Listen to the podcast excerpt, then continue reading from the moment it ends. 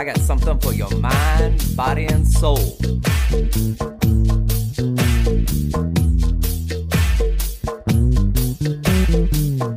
I got something for your mind, body, and soul.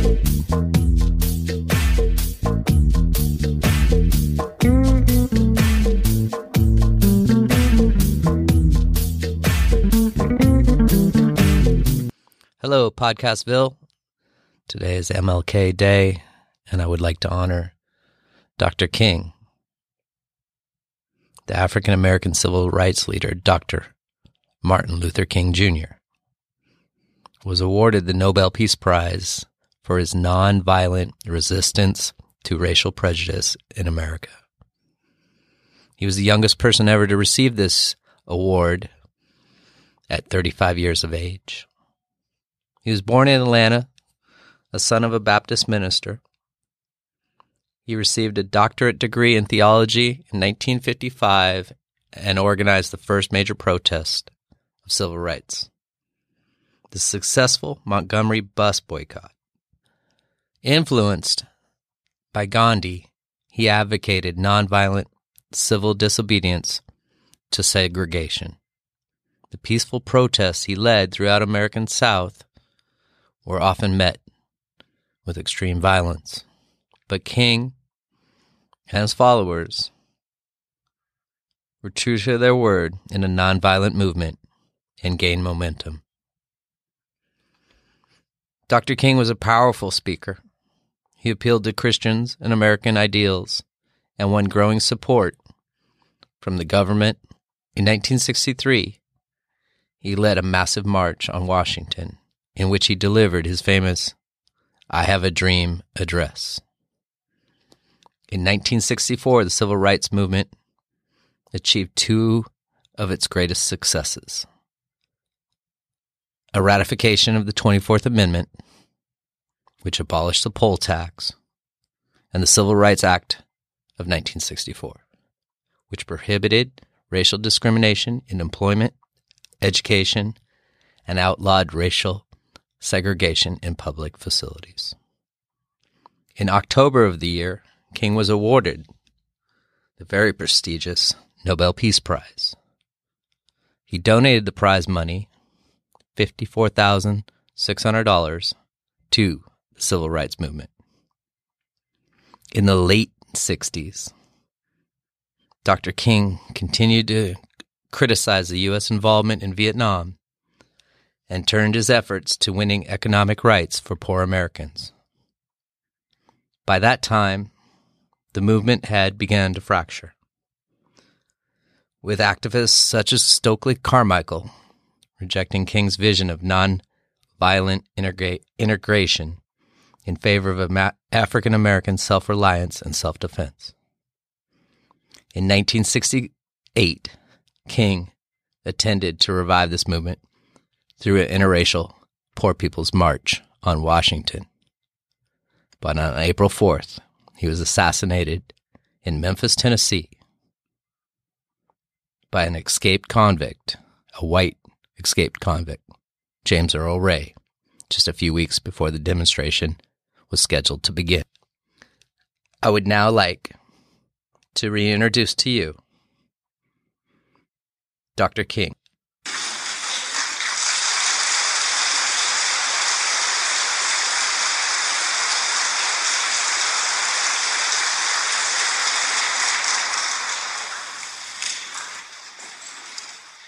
Your Majesty, Your Royal Highness, Mister President, Excellencies, ladies and gentlemen, I accept the Nobel Prize for Peace at a moment when twenty-two million Negroes of the United States are engaged in a creative battle to end the long night of racial injustice. I accept this award on behalf of a civil rights movement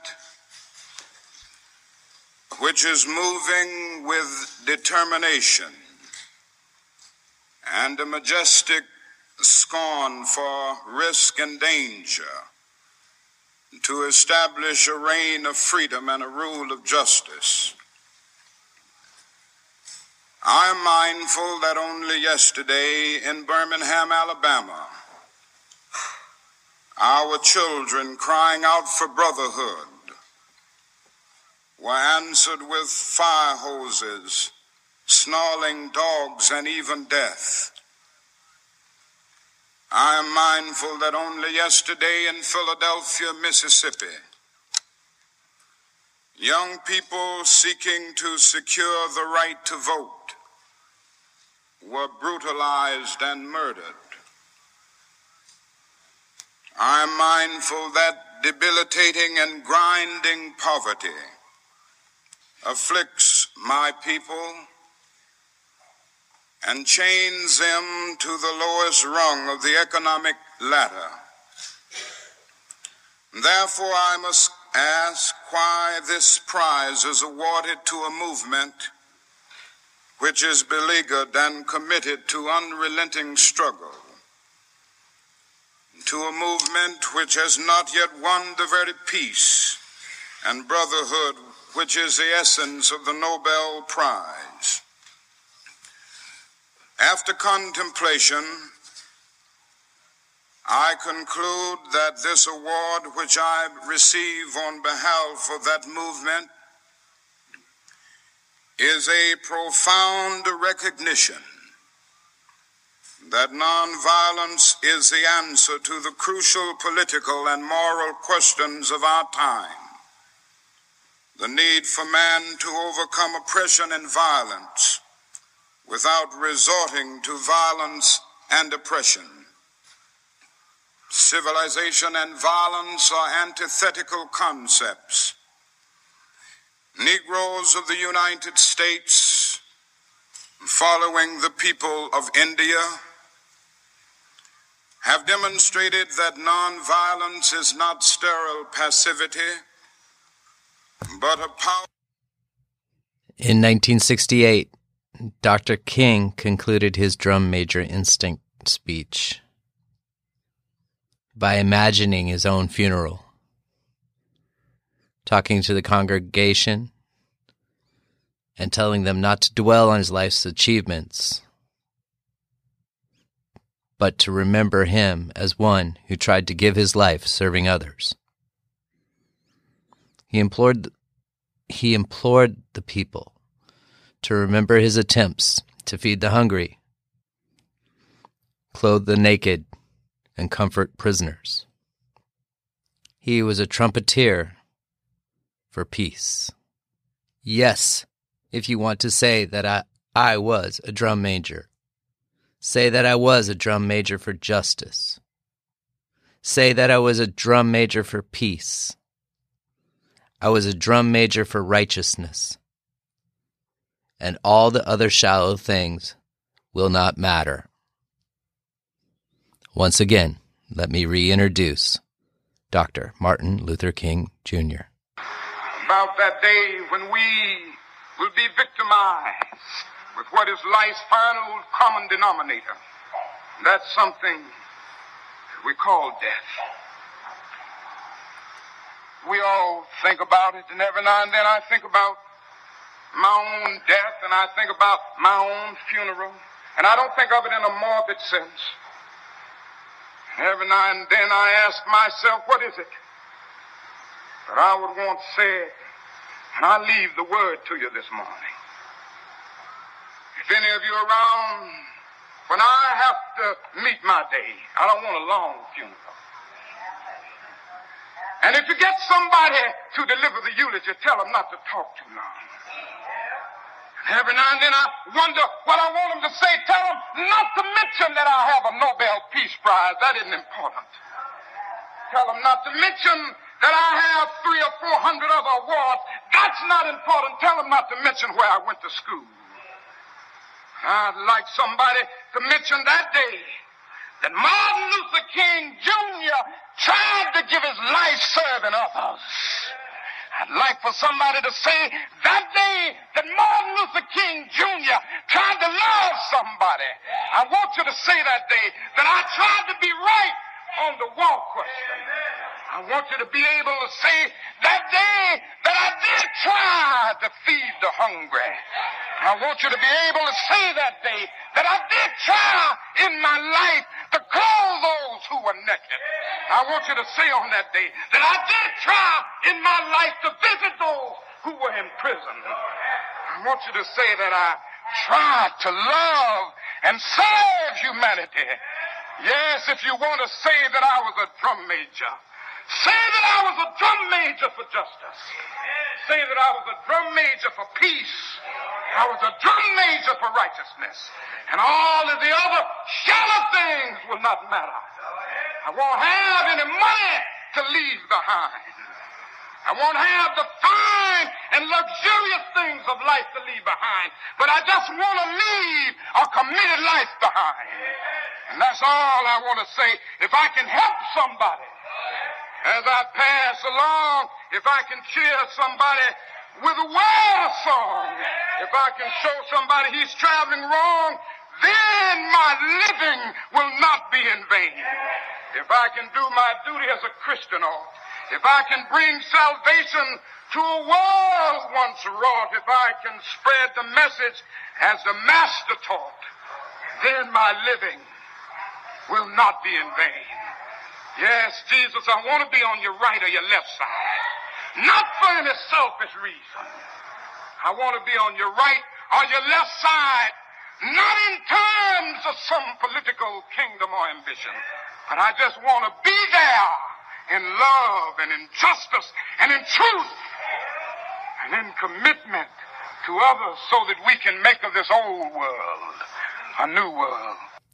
Now imagine you had one more time to speak. All we say to America is be true to what you said on paper.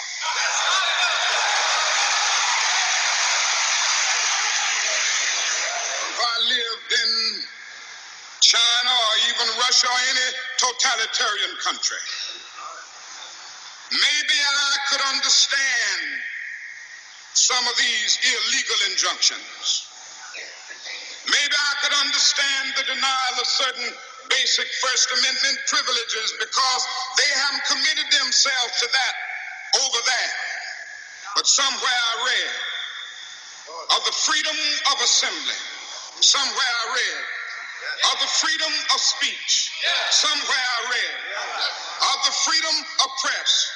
Somewhere I read that the greatness of America is the right to protest for right.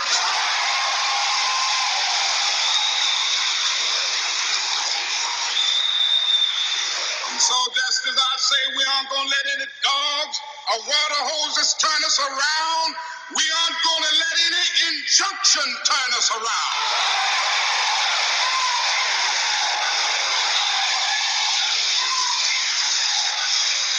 Well, I don't know what will happen now. We've got some difficult days ahead. But it really doesn't matter with me now because I've been to the mountaintop. I don't mind. Like anybody, I would like to live a long life. Longevity has its place. But I'm not concerned about that now. I just want to do God's will. And he's allowed me to go up to the mountain. And I've looked over and I've seen the promised land. I may not get there with you, but I want you to know tonight that we as a people will get to the promised land.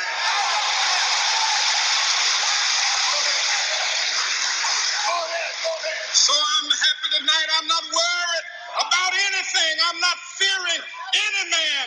Mine eyes have seen the glory of the coming of